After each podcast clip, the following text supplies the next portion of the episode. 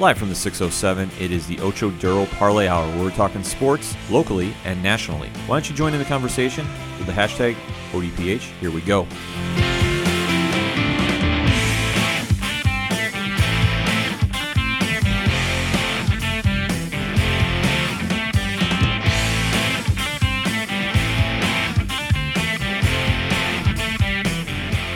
And welcome to another edition of the Ocho Duro Parlay Hour hashtag ODPH podcast. I'm your host Ken M. Joining me in studio, as always, it's Padawan J. Hello, hello, hello. Folks, we have a lot to discuss in the land of sports, so let's waste no more time. Hit us up on that hashtag, hashtag ODPH on the social media. Join in the conversation because, hey, we want to hear from you. What bigger sports story going on right now than the NBA Finals? Mm-hmm. Now, they are kicking off Thursday night as we are recording. Yep. We now have the Toronto Raptors who pulled off the upset mm-hmm. over the Milwaukee Bucks to face the Golden State Warriors. Mm-hmm. Now, this is going to be a very interesting series for a lot of different reasons. Yeah. Toronto has now finally gotten to the finals after they could not get past the LeBron era in Cleveland mm-hmm. or Miami, wherever. They just could not get over the hump. They are now finally in there after dismantling the mythos of Milwaukee. Yeah, they stood up to that giant, that behemoth, and they heard everything everyone said, all the all how great they are, and they they gave no cares. They didn't. Kawhi Leonard has now solidified himself as a legend in Toronto. In it doesn't matter what happens from here on out, he is now etched his name in the history books in Toronto sports. I'll say, I, th- I thought I saw an article last week after uh, they had closed out the Eastern Conference Finals. I forget who it was, but somebody offered him like a penthouse in a luxury building if he decided to stay with Toronto after the season was over. Well, he's going to have a very interesting offseason no matter what happens. But right now, he's so focused on game one, it doesn't really matter. And to look on the other side of the fence, you now have Golden State, who dismantled Portland early, and mm-hmm. they're ready to go. They've been down this road before. This is nothing new to Steph Curry and Let's company. if I read right, it's their fifth straight NBA Finals. I believe so. This is going to get very interesting because now they have to travel to Toronto mm-hmm. to face Kawhi and a very, very excited, to put it mildly, Yeah. fan base. No, yeah, very excited fan base, but fan base. But I also got to give them a little bit of credit. A lot of times you hear about teams winning a championship or getting to the, you know their their championship round for the first time in a long time, and you hear about some of the antics that go on after the the game is over. Shout out to Toronto. Nobody got in trouble after that Eastern Conference Yeah, no, Finals game. no arrests, Hey, shout out to Toronto, which was amazing. yeah, but no, that is going to be a very loud and rambunctious crowd. Uh, I get the feeling uh, at, come Friday morning and also Monday morning, uh, June third, to be specific, uh, there will not be many, very many voices in Toronto.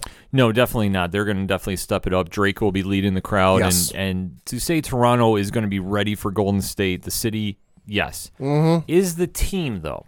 That's going to be the question. That's going to be the question because I mean, yes, it, you do have Curry and Thompson and Draymond and and the bench play going, but you know Kevin Durant is still a question as far as we know. There, I've heard some rumblings in the last day or so that Boogie might be even ready to make a comeback. So you, we never know with that. it's going to be interesting to see how this unfolds because we have to look at a couple different factors. Okay. And you touched upon Kevin Durant. Is he going to be ready for these finals? As of right now, I heard he is ruled out for game one. Okay. So he's definitely not playing game one. Anything after that is going to be kind of a you know coach's decision per se. That they're not going to tell anybody anything until the very last minute, mm-hmm. which makes sense. Yeah. As for Boogie Cousins, you would factor that if he is physically able to go, he's going to go. This is why he came to mm-hmm. Golden State, and this is you're in the finals. Yeah. You're ready to go. If you can physically suit up, you play. Let's say if, if you can physically suit up, even if you're not 100%, you are still suiting up. Right. So Golden State is definitely going in with that mindset. But the one thing that they've been doing, which I think is throwing a lot of you know, analysts and fans off a bit, they're winning and they're looking better without Durant in the lineup. Which is kind of scary if you think about it. it's absolutely frightening that they've stepped up. Draymond Green, especially, and I know we've touched upon this before in the past episodes. He has taken his game to that next level. That he is saying, not out loud and not on purpose, but he's saying we don't need Kevin Durant. We can win outright with who we have on the court.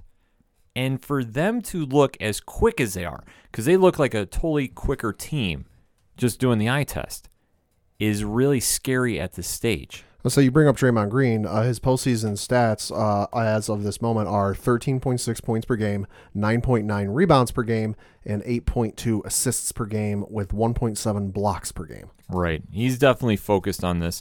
And it's not to say that they wouldn't welcome Durant back in the lineup by any means. right. Durant can play. Trust me, he's going to play. But they're just sending the message that we can definitely play without him and we can win without him. Now, how this is going to affect team chemistry is a different story, but it's not really a headline by any means. No. This isn't like the Los Angeles Lakers drama, which we're not even going to get into. No, that's like a three-hour episode. Yeah, that's going to be a Coach Duffy presents when he gets back on the show. But what I'm saying with this is Golden State is heading to Toronto where they're going to be very well received mm-hmm. by the Toronto fan base. Yeah, And just it all depends on what Toronto team steps up to face him. Kawhi is definitely in, in finals mode. yeah. We know he's going to show up. He's been there before. He knows what to do. But the question is if he starts getting shut down, and I'm not saying he's going to be shut out. No, But no. if he's not going to be able to take over games because you got Draymond Green, who's an excellent defender, Mm-hmm. you have Andre Iguodala, who steps up and shines in the finals. Say, if I'm not mistaken, he was an MVP a couple seasons ago. He didn't win that for eating cookies. Mm-hmm. He's going to definitely step up. I mean, Golden State has one of the stronger benches on the game. Yeah, If they can slow down Kawhi, who steps up on that team to take over? That's the question. Can Kyle Lowry really step up and do it? Can Danny Green, Serge Ibaka, Marc Gasol? Who steps up? Does anybody, Pat? uh, somebody's going to have to because this isn't one of your prototypical matchups where you've got one or two superstars on the other team and, a, and, a, and a, the rest of the guys are kind of role players or you know facilitators to whatever style of offense they play. This is one that they can turn you know whatever style of offense they're playing and flip it on the uh, the switch of a dime, the spin of a dime, where they can go from oh hey we're this really physical down low you know posting up and slam dunk and all that kind of shots to all right we're gonna start shooting three pointers like it's a video game. Somebody's gonna have to step up because it's like you said if if Kawhi gets sh- you know shut down or kind of held in check, okay who's gonna step up because you're gonna need somebody. Yeah, and you're going to need somebody to keep up with a Steph Curry, a Klay mm-hmm. Thompson, who can shoot the lights out of the building any night they show up. Yeah. So who's going to be the one to step up and do it? Does Toronto have somebody to do it? I mean, Danny Green has shown glimpses, Yeah, but can you do it consistently to win four games? That's going to be the question. And that to me is kind of the, the biggest X factor is okay, yeah, Kawhi's been there. Kawhi's been to the NBA Finals. The rest of his team are fairly inexperienced when it comes to the NBA Finals. And yes, you've been in the playoffs. Yes, you're professional basketball players. But the finals is a whole different animal. Mm-hmm. It's truly a different story. That okay, you did beat you know Giannis in Milwaukee, Congratulations. Turn the page. right? And you- you did it in impressive fashion. But now you face Golden State, who has been going into the season and more or less throughout the team to beat to get to the championship. Yeah. You knew this was going to happen if you got to the finals. You're now here. How do you step up and do this? That's going to be the biggest X factor of everything. Because for Toronto, like I said, it's not to say they're not going to show up. No, they'll show up. They're going to show up. But if Curry gets going, Thompson gets going, Green gets going, let alone if down in this series you have Kevin Durant come back, if you have DeMarcus Cousins come back Yeah. How do you stop everybody? And I don't know if there's a yes or no answer. You've definitely got to hold them in check because we saw in the in the series against the Houston Rockets what happened when you let like two thirds of the starters get into double figures. It's hard to beat that. Yeah, You got to hold them in check. you have to. And are they that strong of a defensive team that they can't get into a situation where they think they're going to come back and if they're down 10 points at halftime, Mm-hmm. that they're going to come back and win this? Golden State knows how to finish. Yeah. They are the arguably the most seasoned team that was all in the playoffs this entire year, but East Yeah. and Western Conference. Yeah. they know how to do it. They know how to close. So for them, their key to success is okay. Let's make somebody else beat us on that team. If we let Kawhi be Kawhi, sure, he's going to put up his points. But can anybody else beat us? That's your biggest X factor of everything. Mm-hmm. That how does Toronto have somebody step up? Is it going to be something that Kyle Lowry has his breakout game like Damian Lillard did, you know, in, in the Denver series and Maybe. in Oklahoma City?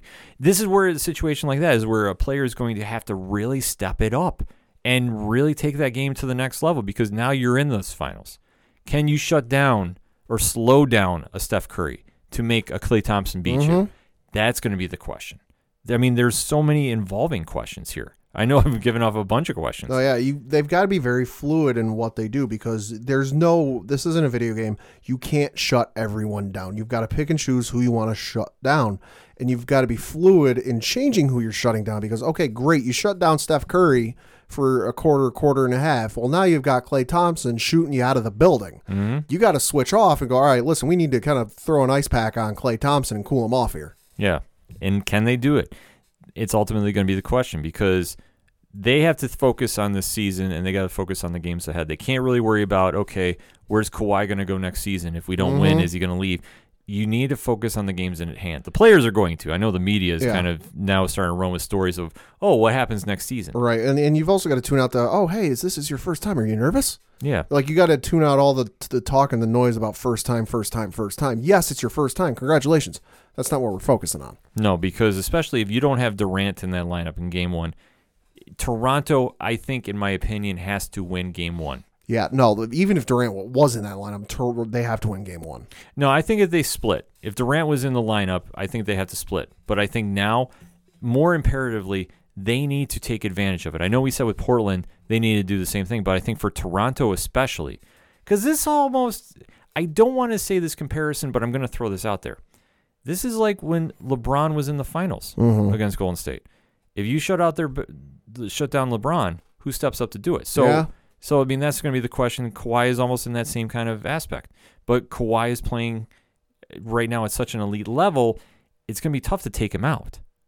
But then it all falls back on who is going to step up for Toronto, Mm-hmm. and this is now going to really factor in about what happens. Yeah, no, like Toronto's got to win one, if not both of the games at home because when they switch to games three and four, they're back in Golden State, which, depending on how things go, could be two of the last games played at that building they're playing in right now because, of course, next season they're going to be playing across the bay in San Francisco. Mm. So, yeah, okay, the you know the teams this is their fifth straight NBA Finals appearance but it's going to be potentially the last two games, assuming they don't go to game six where that's played in Golden State. But if if game four and game three end up being the last two games of the uh, of the playoffs, that's going to be a loud team because hey, let's go out, let's send this building out right on one more ride. Plus, you got to factor this in as well. And we've already talked about this many episodes. This coming off season for the NBA is going to be one for the record books.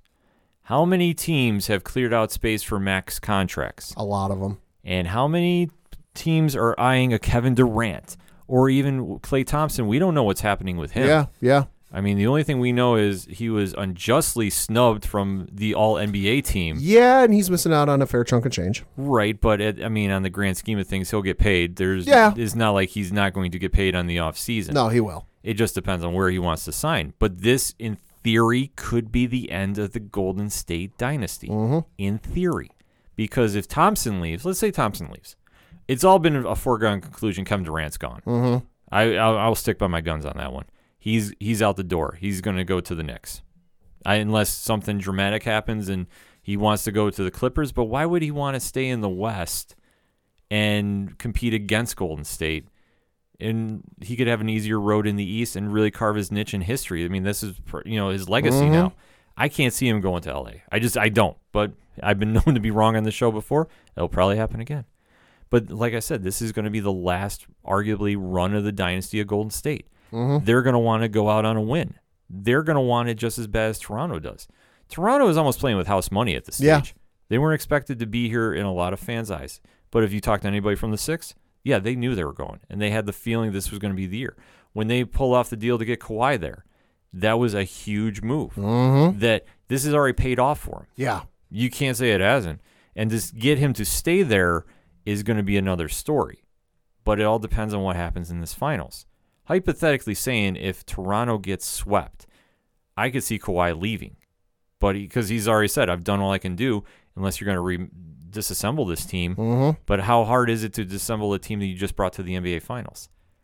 A lot of questions are going to be involved. I'll say the only thing we're certain of is this weird uh, fact that came out uh, a couple days ago that I couldn't believe.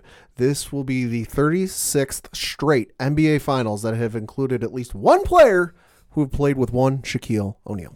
Interesting. Uh, that player this year would be Toronto's Danny Green, who was in Cleveland and played with Shaq during the 2009-2010 season. Very interesting stat pad. Yeah, Did not even saw that. I was like, wow, that's incredible. didn't even factor that one in. So let's break it down. Who do you got and why, Pad? Uh, Golden State, just because you know, much respect to the Toronto Raptors and everyone up there in the six. You've had a great year. You've had a great run, very much higher than expectations, I would say. But it, it's Golden State. You know, this isn't a, a normal NBA team where you can shut one down and, and kind of you know go through a shooting match and, and outscore them. This is very much a team, like I said, they can flip the switch, they can turn on a dime and and change their play style. And I just when you look at the matchups, there's just I can't see anything really holding up to Golden State. This is going to be a very fun series. It definitely is going to be fun. You have the Cinderella like story of Toronto, who finally have now gotten to the dance. They've had such a high emotional run beating Milwaukee the way they did that Drake is leading the crowd. The energy in Toronto's building is electric. The city is definitely behind this team 100%. To flip the coin, Golden State has been here. They're the perennial favorites. They have one of the best organizations in all of the NBA. They've only gotten better in their offseason with getting DeMarcus Cousins when he's been there. Obviously, injuries have hampered that, and they've weathered a storm of is Kevin Durant staying or going. Mm-hmm. They focused very well on the task at hand. Now going into the games, this is Golden State's to lose, in my opinion. Golden State has better shooters. Golden State is more ready to step up to the challenge, and they know how to deal with a superstar player and role players on that team. Because, in my opinion, you have Kawhi, who is uh, defined his role as a superstar with his run in the playoffs. Yeah. He has to be mentioned in the Giannis's and the LeBrons and the Curry's talk of being a superstar in this league. He's definitely proven it from all the drama that happened with San Jose or mm-hmm. San, San Antonio. Antonio. So that being said, they know how to shut down a superstar player. Can the role players step up and compete on and win four games? I don't see it happening with Toronto. No. I'm hoping it does. As a fan, I'm hoping Toronto pulls this off. But as a logical breaking down everything, I think Golden State's just a little better on both sides of the ball. They've been here before. They are not going to get rattled if they lose a game. They can definitely push this series if they want to, but I think this ends in five games, in my opinion. Okay. I'm going to say Golden State in five. And then what happens? The sad thing is going to be is the minute Golden State wins, if they do win this, it's not going to be congratulations on the series. It's going to be how soon is Kevin Durant leaving? Mm-hmm. Where's Klay Thompson going? He'll get he'll get interviewed in like the post game press conference and be like, all right, so uh, where are you going this offseason? He's not even going to have time to enjoy this win. If he's smart and somebody asks him that question, he can hit him with the I'm going to Disney World. I no, I think he'll I think he'll he'll address it how he usually handles it. And you know what he has but I think it's going to be just unfair to him if that's the case. And even on the flip side, if Toronto pulls this off, Kawhi's not going to have a real good chance to enjoy this because what's going to be the question? Are you going to stay or are you going to go? Yeah. It's too bad for both teams that the wins are going to kind of have that shadow looming overhead. And, and it's not even and it's going to start even before the game is over and the series is over. It's going to be like if it's a close game, okay, it's going to be when the game is over. But if it's like when uh when Boston won their title, you know, a number of years ago, and it was like an absolute blowout in the final game. If we have one of those in the final game, and it's like, all right, it's hilariously over, and like everyone but the most diehard fan knows it, and we're kind of sitting there like it's gonna be like maybe you know partway through the third or partway through the fourth quarter, and that's when the conversation will start. And it's going to be too bad that that shadow is looming overhead. Mm-hmm. Because I like I said, I think this is going to be a fun series. Yeah. I don't think Toronto is going to get ran out of the gym per se. I think they have a couple games that if they don't really step up and really embrace the challenge, it's going to be a long night and it could get bad in a very, very big hurry. The one thing we do know is they're resilient. They'll bounce back. I mean, take a look at game two in the playoffs Oh yeah. against Milwaukee and when they got blown out, and then look at what they did and how they answered back. Can they do that consistently against Golden State? I don't think so. but I'm definitely intrigued to watch. I'm it's like I said, I'm rooting for Toronto, and I'm hoping I'm wrong. But I think this is all about Golden State's to lose, and then what happens in that offseason is going to get absolutely out of control. But let us know what you think. Hit us up on the hashtag, hashtag ODPH. The final start Thursday. Who you got, Golden State or Toronto? We want to know. We're going to take a quick break. We'll be right back. Hey, this is Johnny Moose from Excite Wrestling, and you're listening to the ODPH. I didn't mess it up, I thought I would. Right now, back to the guys.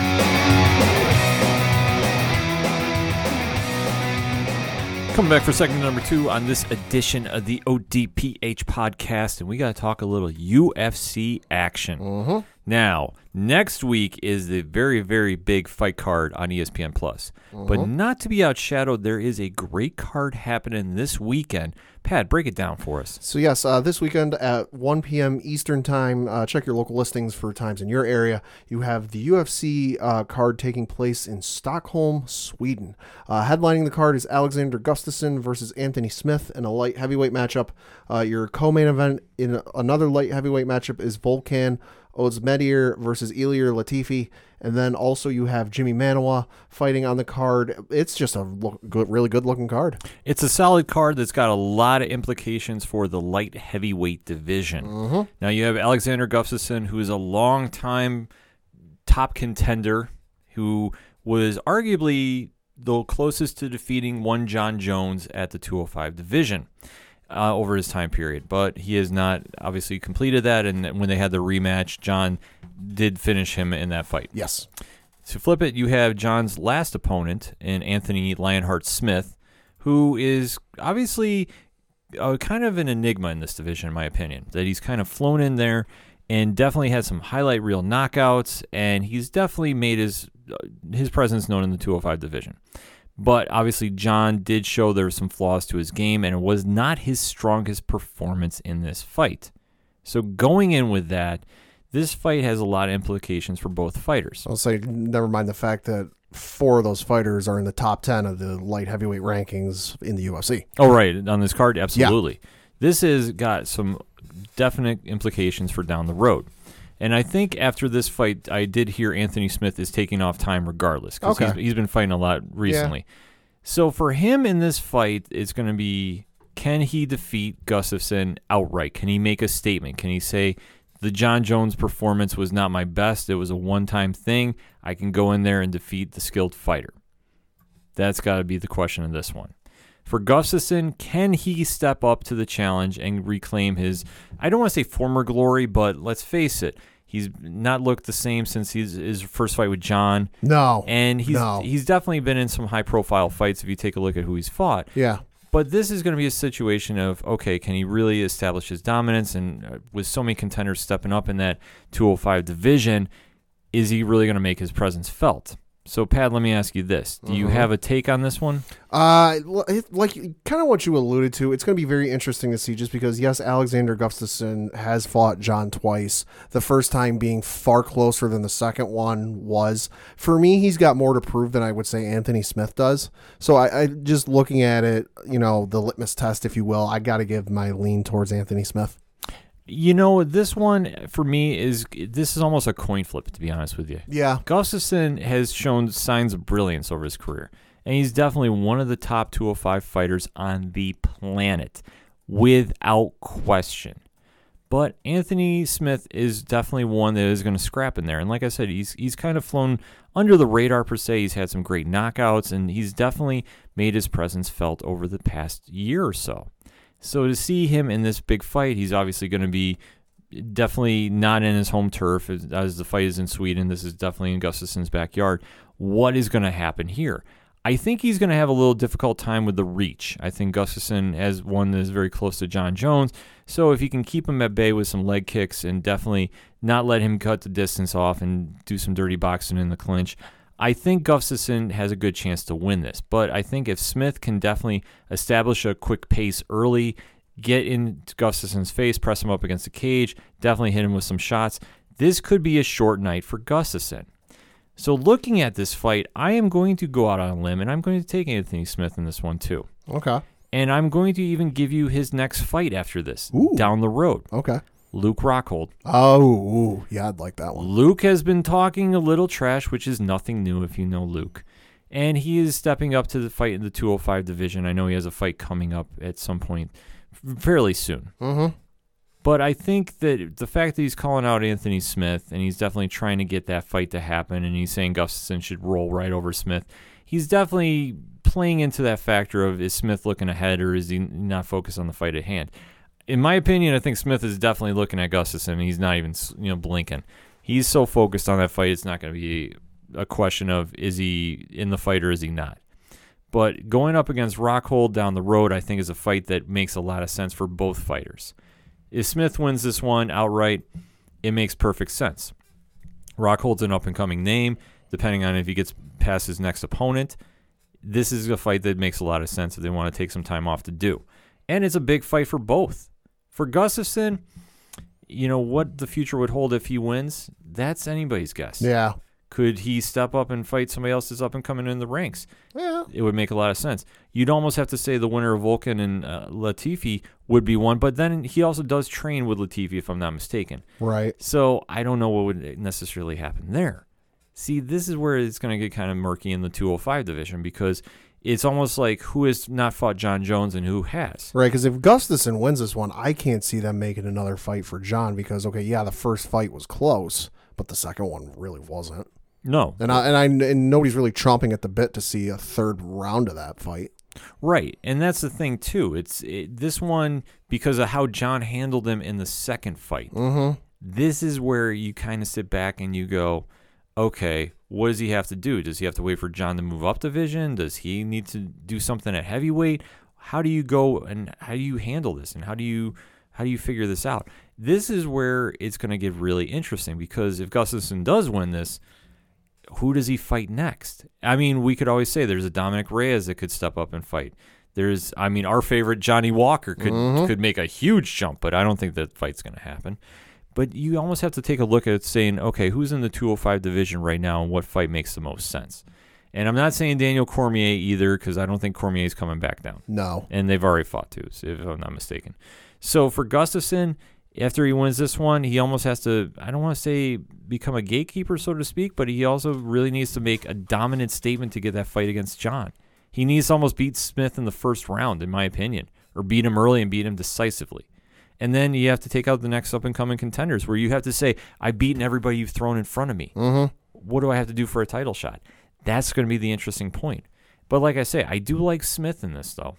I think Smith is going to bounce back from his loss against Jon Jones, and you're essentially fighting someone with the same reach. So if you Yeah. figured out what you did wrong that first fight, and according to Smith, if you hear him in interviews, he said he's rewatched the tape. He figured out what he did wrong. He's got to prove it against Gustafsson. It's not going to be an easy fight for him without question, but he's got to definitely prove it and go from there. Mm-hmm. And then taking a look at the co-main, you got Latifi versus Volkan.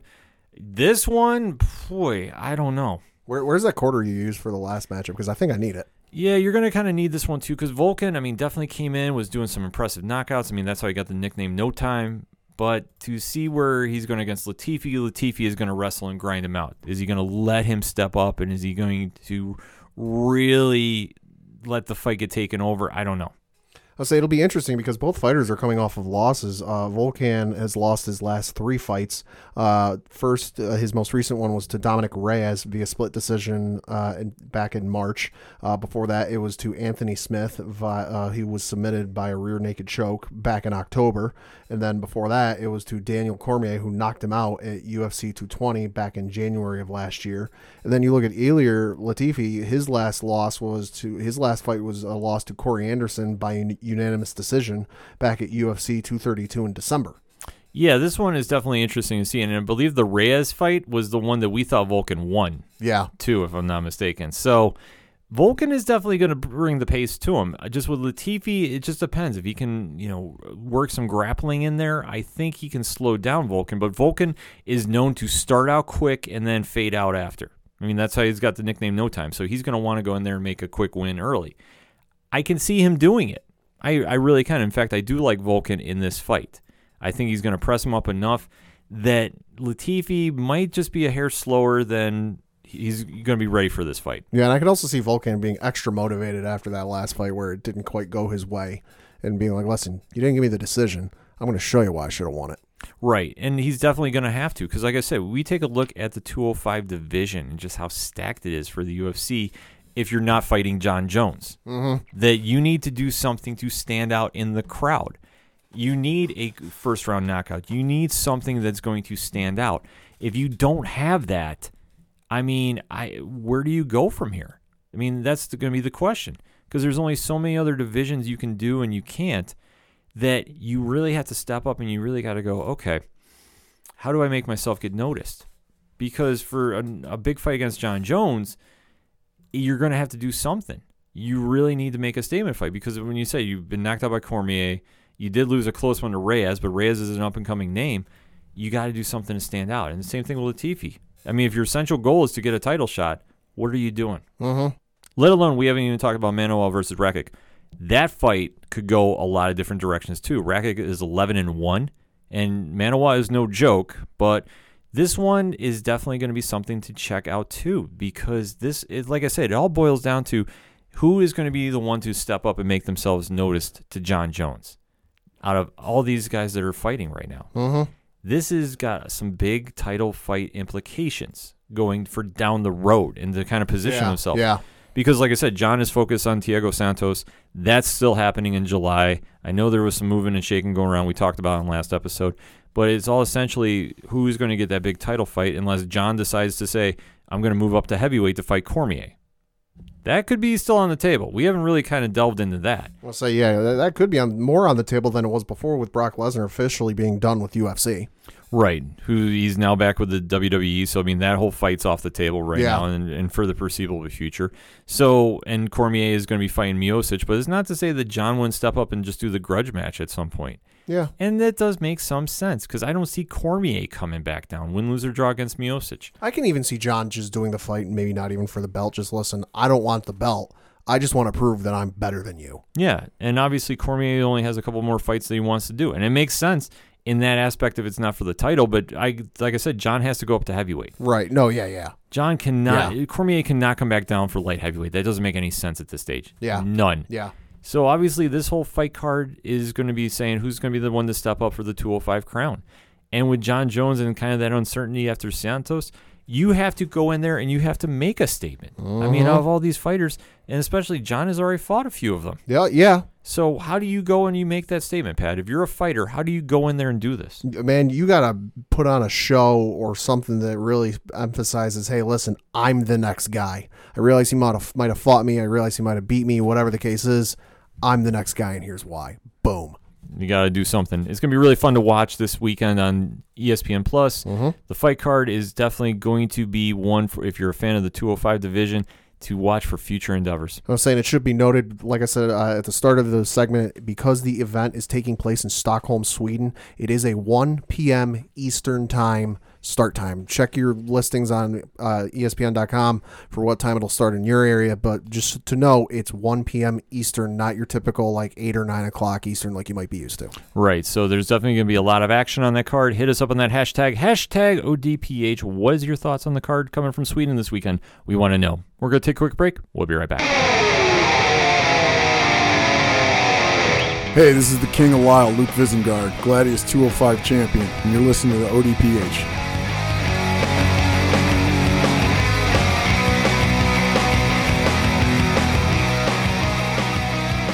Coming back for another segment on this edition of the ODPH podcast. And let's talk a little baseball, shall we? Mhm, My favorite sport. And let's talk about your favorite team, Pad. Your favorite team and mine. Exactly. How the heck are the New York Yankees doing this without all their star players? And what I mean Yeah. by doing this, they are currently in first place, heading into a big showdown against those Boston Red Sox this weekend. Yeah, one of the best records in baseball. Uh, they are currently sitting atop the American League East Division with a record of 36 and 19. I believe the only team that is better than them are it's currently tied it, uh, is the uh, Minnesota Twins with a record of 37 and 17, and then you have the Houston Astros who have a record of 37 and 19.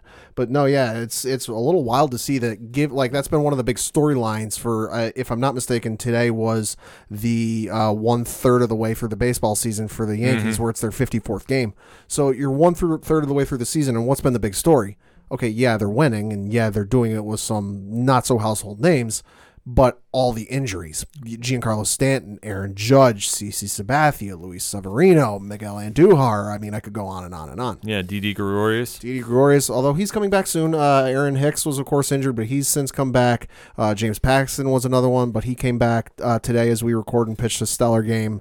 It's it's just been like one after another after another to the point where a lot of Yankees fans like anytime something happens where it looks like there might be an injury, there's a collective held breath in the Yankees fans' uh, chests where they go, "Oh God, not another one." But how are they pulling this off though? It, it's just wild to see. It, it's I think it's a testament to how good their farm system has gotten because I know that used to be one of the knocks against the team, and I will be the first to agree with anyone who mm-hmm. said this in the past. One of the weakest parts of the of the team was their farm system because the old way they used to do things was when they wanted to trade for star players, they would trade a lot of their prospects and they would deplete their their farm system to the point where it was almost a joke and they kind of go, all right, all right, listen, this whole we've tried this whole bring in star players thing for a few years, and it's gotten us nothing. Let let's try and flip the script here. We've got all these other teams building up their farm system and get these great young players coming up. Why don't we try this? And well, you see, I mean, I'm sorry if you would have told me at the start of the year Gio Urshela would be the hero in a couple of clutch situations this year, I'd have been first. I'd have been like, who? Mm-hmm. No, this has been a true testament of just kind of a flipping of the Yankee philosophy. Mm-hmm. And like you touched upon, I mean, they have been known to, to go out and get the big free agents. Yeah, And, the A Rods, the Teixeiras, the Sabathias, the Randy, the Randy Johnsons. mm-hmm. Oh, I mean, take a look at just over the course of the years and to recently that they decided to dump some of their star players for prospects. Yeah. I mean, when they were making the trade with Andrew Miller and they Yeah. got Clint Frazier out of Cleveland. Yeah, And just to see what was going on with, you know, just such an impact of that, that Well, they say were trading for prospects. they sent uh, Aroldis Chapman to the Chicago Cubs and basically robbed the Chicago Cubs blind of their top prospect. Yeah, it is just wild to see that they were willing to do that when they've been the team that's been on the other side of the fence doing it. That they've been willing to trade their top prospects, and just to see how they've gotten players out of there. I mean, look, look at Frazier, who is struggling even to get into the lineup, but I mean, has been such a quality uh, asset or asset to the team when he's in the lineup. I mean, you take a look at when Judge goes down, he steps right in, and they're not missing a beat. No, they're really not. I mean, it's been it's been insane to see that. Like, okay, yeah, Judge and Stanton aren't there. Those are two of your your biggest power home run hitters. But you had the start of the game today where DJ LeMahieu and Luke Voit, who both hit back to back home runs in the first inning. Yeah, It's it's just wild to see and, and to see the fan base in the city rally around this team and, and how much they love every one of them. It's awesome to see. Well, it's awesome to see because especially with being in New York, and New York has always just been a very tough place to play. I mean, there's nothing against it. The fans are always a rabid Yeah. fan base. You're in Yeah. the biggest media market in the entire world, in my opinion. So to see how they are doing this, and especially with arguably, and you want to say arguably, no name s- superstars. Yeah. It's just, you know, average players that are doing over average things. Yeah. I mean, you almost have to kind of look at it like that perspective. Well, and they just finished off a three game series against the San Diego Padres today as we record, and they won the series. That was their eighth straight series win. Yeah, which is absolutely crazy to think when you start looking at the superstars that are not playing. I mean, the Giancarlo Stantons, the mm-hmm. Aaron Judges. Yeah. When you take that power out of that lineup and look at what they're doing. And even Gary Sanchez was out for a little while. Right. And even Sanchez has come back and he's looked better than he did last year. Say Aaron Hicks mi- missed uh, the first few weeks or few, first few months of the season. Only came back within like the last t- two weeks or last week or so, Right. When you have your minor league system stepping up and, Yeah. and filling in roles and not missing a beat. and not missing, no, overachieving, in my opinion. Yeah. I mean, just how look at what they've done. Yeah, I mean, you take a look at their recent road trip to Baltimore, and who was the hero of that series? Gleyber Torres. And why was that? Uh, he hit home runs out of the park like it was going out of style to the point where the Baltimore announcer Gary Thorne was ready to retire. Right.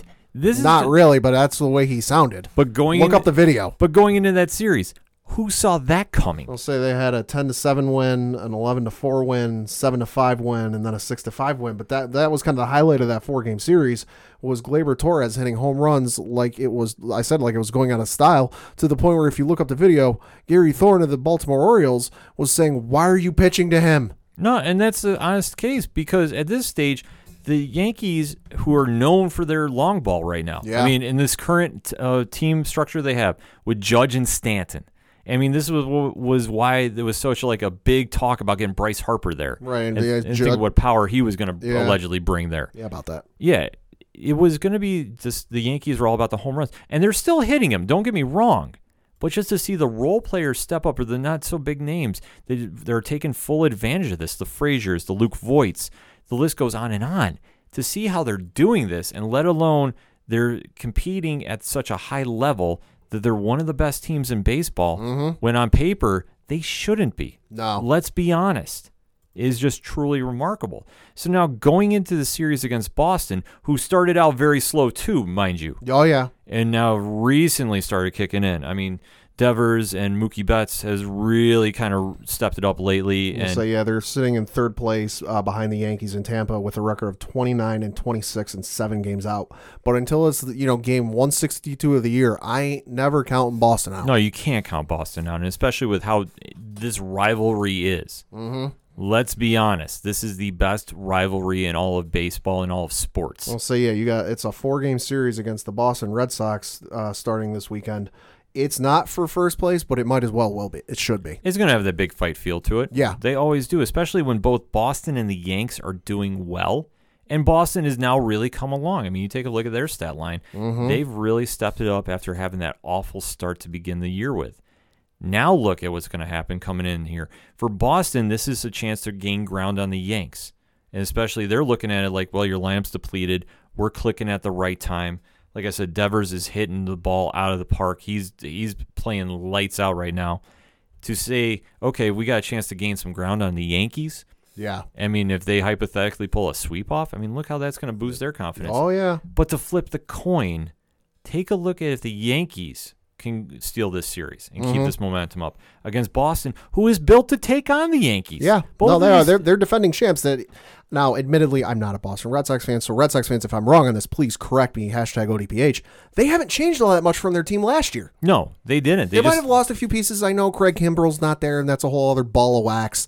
But to my knowledge, I don't think they've changed all that much. no, they haven't changed that much, but they've started out slow. But you know what? The Yankees did the same thing last year. The Yankees are notoriously bad in April. Yeah. Oh, it's notorious. Yeah. Boston did that this year. I mean, Chris Sale has not had a great season thus No. far, but they're going to turn it on, and once he gets going and their pitching gets clicking, Yeah. that's going to be a big factor for them as well. And then, yeah, I mean, you could talk about the Kimbrel thing all you want, but but let's not Mm-hmm. No. because it's just not worth it. To go into this series, this has such high implications for both teams. For the Yankees, if they can continue their streak they've been on, and say, let's say, let's say they take three out of four against Boston, what do you think that message is going to be sent around the league? Boy, eh, oof, I don't know. It'll be something to see, though. Yeah, because if they are saying we can do this against the team we're built to face, and we send a message statement win of a series, that's going to be saying something.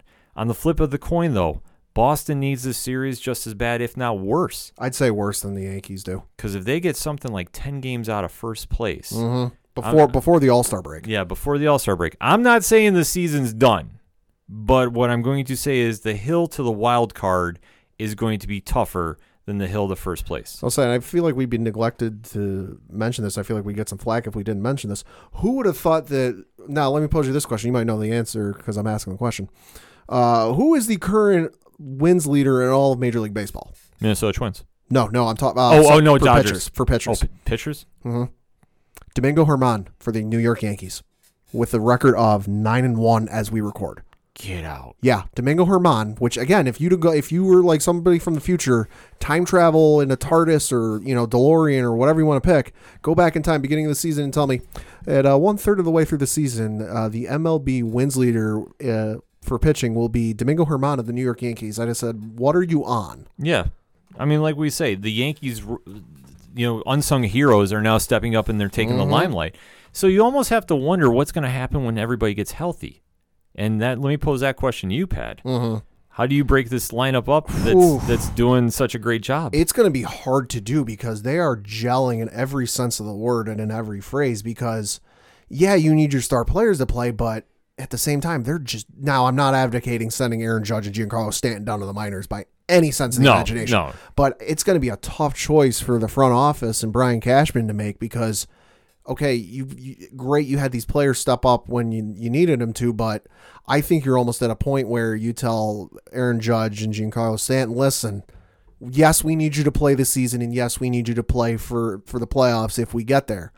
You know, but take your time. We're we're good right now. We're not rushing you to get back or saying, hey, you need to like speed this up and get back. This almost reminds me of when they called up a one Robinson Cano and one Yeah. Chien-Ming Wang Yeah. from the minors. They they were carrying the Yankees Yeah. during that stretch Yeah. of that their original seasons. Mm-hmm. So this has that same kind of vibe. But to see the Yankees pulling this off, and especially with everybody associates the Yankees with, you know, we gotta get the big free agents. They really haven't. Say it's also wild because uh, as we record uh, yesterday, uh, the 28th of May, uh, voting open for Major League Baseball All Star Game. Uh, some Yankees made the All Star made the voting list. Now, obviously, the Gary Sanchez's and the Judges and the Stantons are on there, and so is Brett Gardner. But uh, Luke Voit is on the ballot for first base for the New York Yankees.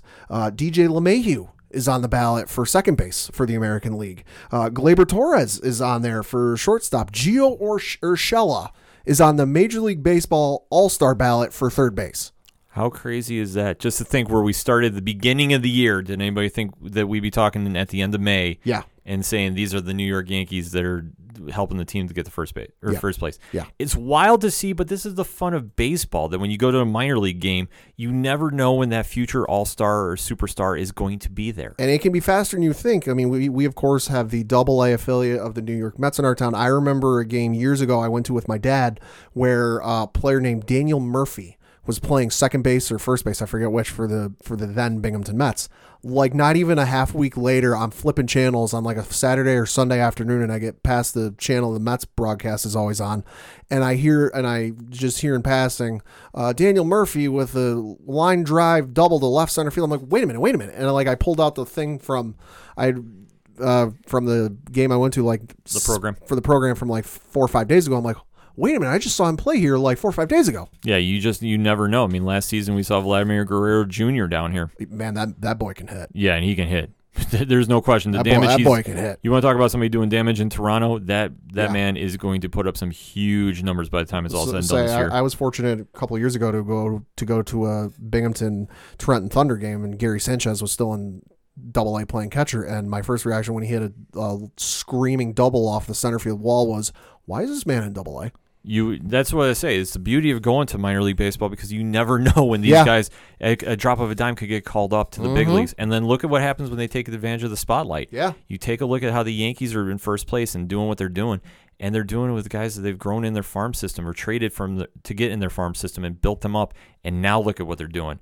And they're in first place sitting at the end of May going, where's the future going to go to the All Star break? Mm-hmm. It's going to be some fun questions to watch and definitely some fun baseball this weekend. If you're into the Yankees Red Sox rivalry, it's always a fun time for baseball now and as we head into the summer months. I want to say, and even if you're not in the Yankees or Red Sox, but you want to see what the heck we're talking about and why we're so hyped, uh, I should note that the games on Saturday, June 1st, and Sunday, June 2nd, uh, will be on Fox and ESPN, respectively. Yeah, so check your local listings if you want to join in that conversation because baseball is now kicking up as the summer weather is kicking in. So we can't wait to start covering that a little more here on the ODPH.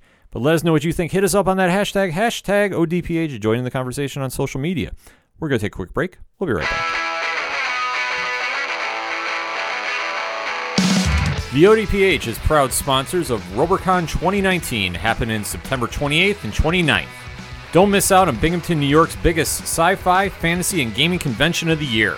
For badge details and more info, check out robercon.org.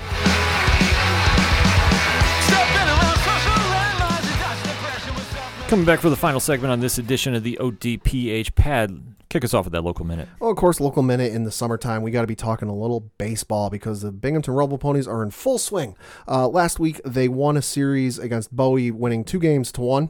Uh, then they split a series at home against the Trenton Thunder, winning two games and losing two games.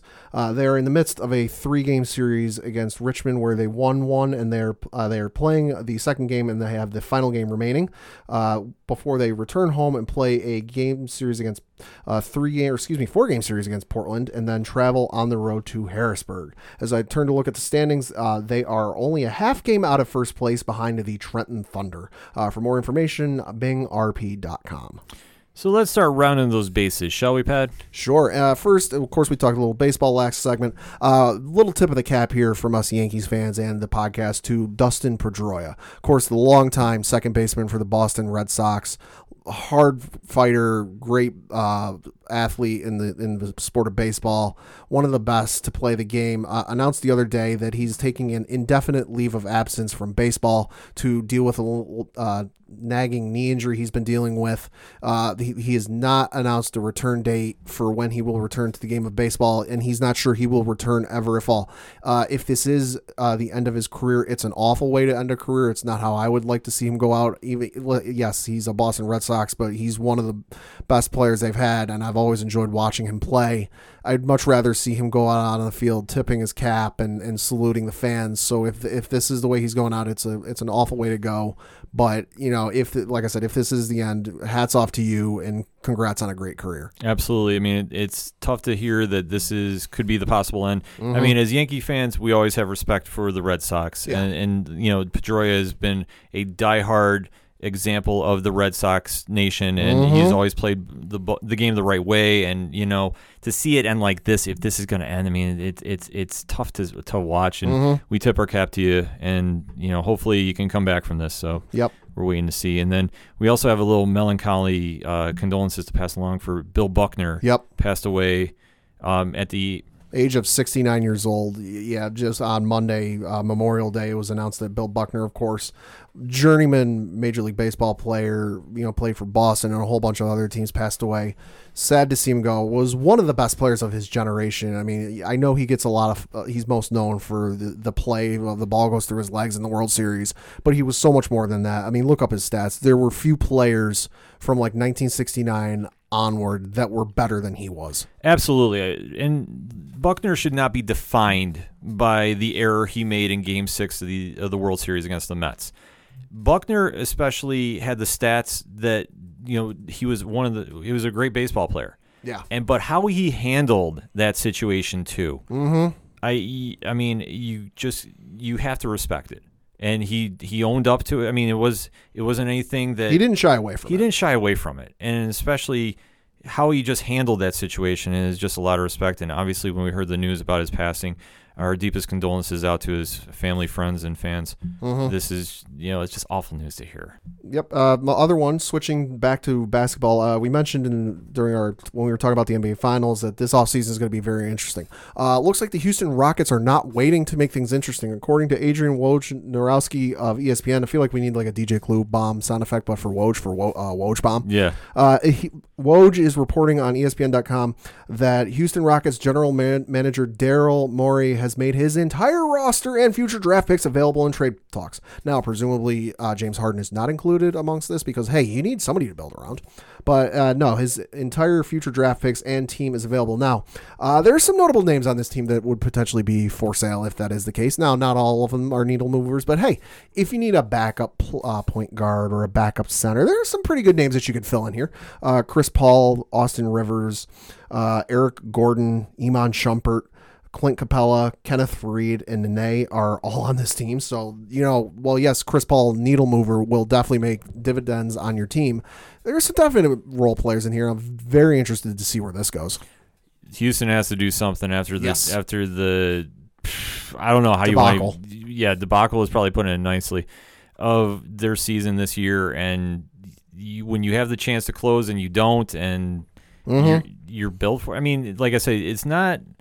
It's not easy to figure out what went wrong, but Right. you have to shake it up somehow. And if you can move some of those players and, and rebuild, I guess. Yeah. It's it's it's going to be hard to move Chris Paul though because as Woj points out, uh, he has three year he uh, has a contract remaining contract of like three years and 124 million dollars left, and then he's also 34 years old. So, is there really going to be a team that's willing to take that on? Arguably no, but you know, crazier things have happened in the NBA with Yeah. salary cap issues and such. So it remains to be seen. But if Houston's getting ready to implode the team and start over, I mean, sooner than later, because Mm-hmm. this free agency market, if you can make some moves happen with signing trades, this is the time to do it. So don't Yes. wait. So going into my rounding the bases, you know I talk boxing, and you know last week after Deontay Wilder had the one of the nastiest knockouts in history, Mm-hmm. I said there's only one fight to be had, and that's against Anthony Joshua. Joshua is fighting this weekend against Anthony Ruiz. I think it is on DAZN or DAZN, as I always call it. Either way, I was like, okay, Wilder can definitely fight him if he beats Ruiz. This fight makes a lot of sense. And then what gets announced? Wilder is not going to do that fight. He is elected to do a fight, a rematch against Luis Ortiz. Well, so your message must have uh, got lost in the mail someplace. This is frustrating. The fight that needs to happen if boxing wants to really become mainstream relevant again is Wilder Joshua. This kind of like we're dancing around, we can't make this happen. Your two biggest heavyweight contenders in recent years are are in their prime. They're ready to go. This fight makes sense. How are you can you not pull this off and we're taking other fights instead? Yeah, don't don't take too long to make this fight because otherwise we'll be running into another Mayweather Pacquiao situation where yeah, that fight should have happened, but ten years earlier. Yeah, this just doesn't make any dang sense. For me, this is a no-brainer, and everybody will make money, and uh, this is the fight that needs to happen. And why this is not happening, I don't get. My only guess is that they've been negotiating in in talks that haven't necessarily gotten public. And when it comes to the whole negotiating terms of the fight and who gets what, my guess is that it's just that's where the the sides aren't meeting, where they just can't agree on who gets what. Yeah, this is just it's foolish that we're dragging our feet with this when they can really make an impact and really do something. But no, we're gonna just do other rematches. I mean, mm-hmm. not to say those fighters aren't contenders, but come on. If you can have your two arguably your two best heavyweights in a match for the belts, let wh- why are you waiting? See, this is why Canelo and Triple G worked.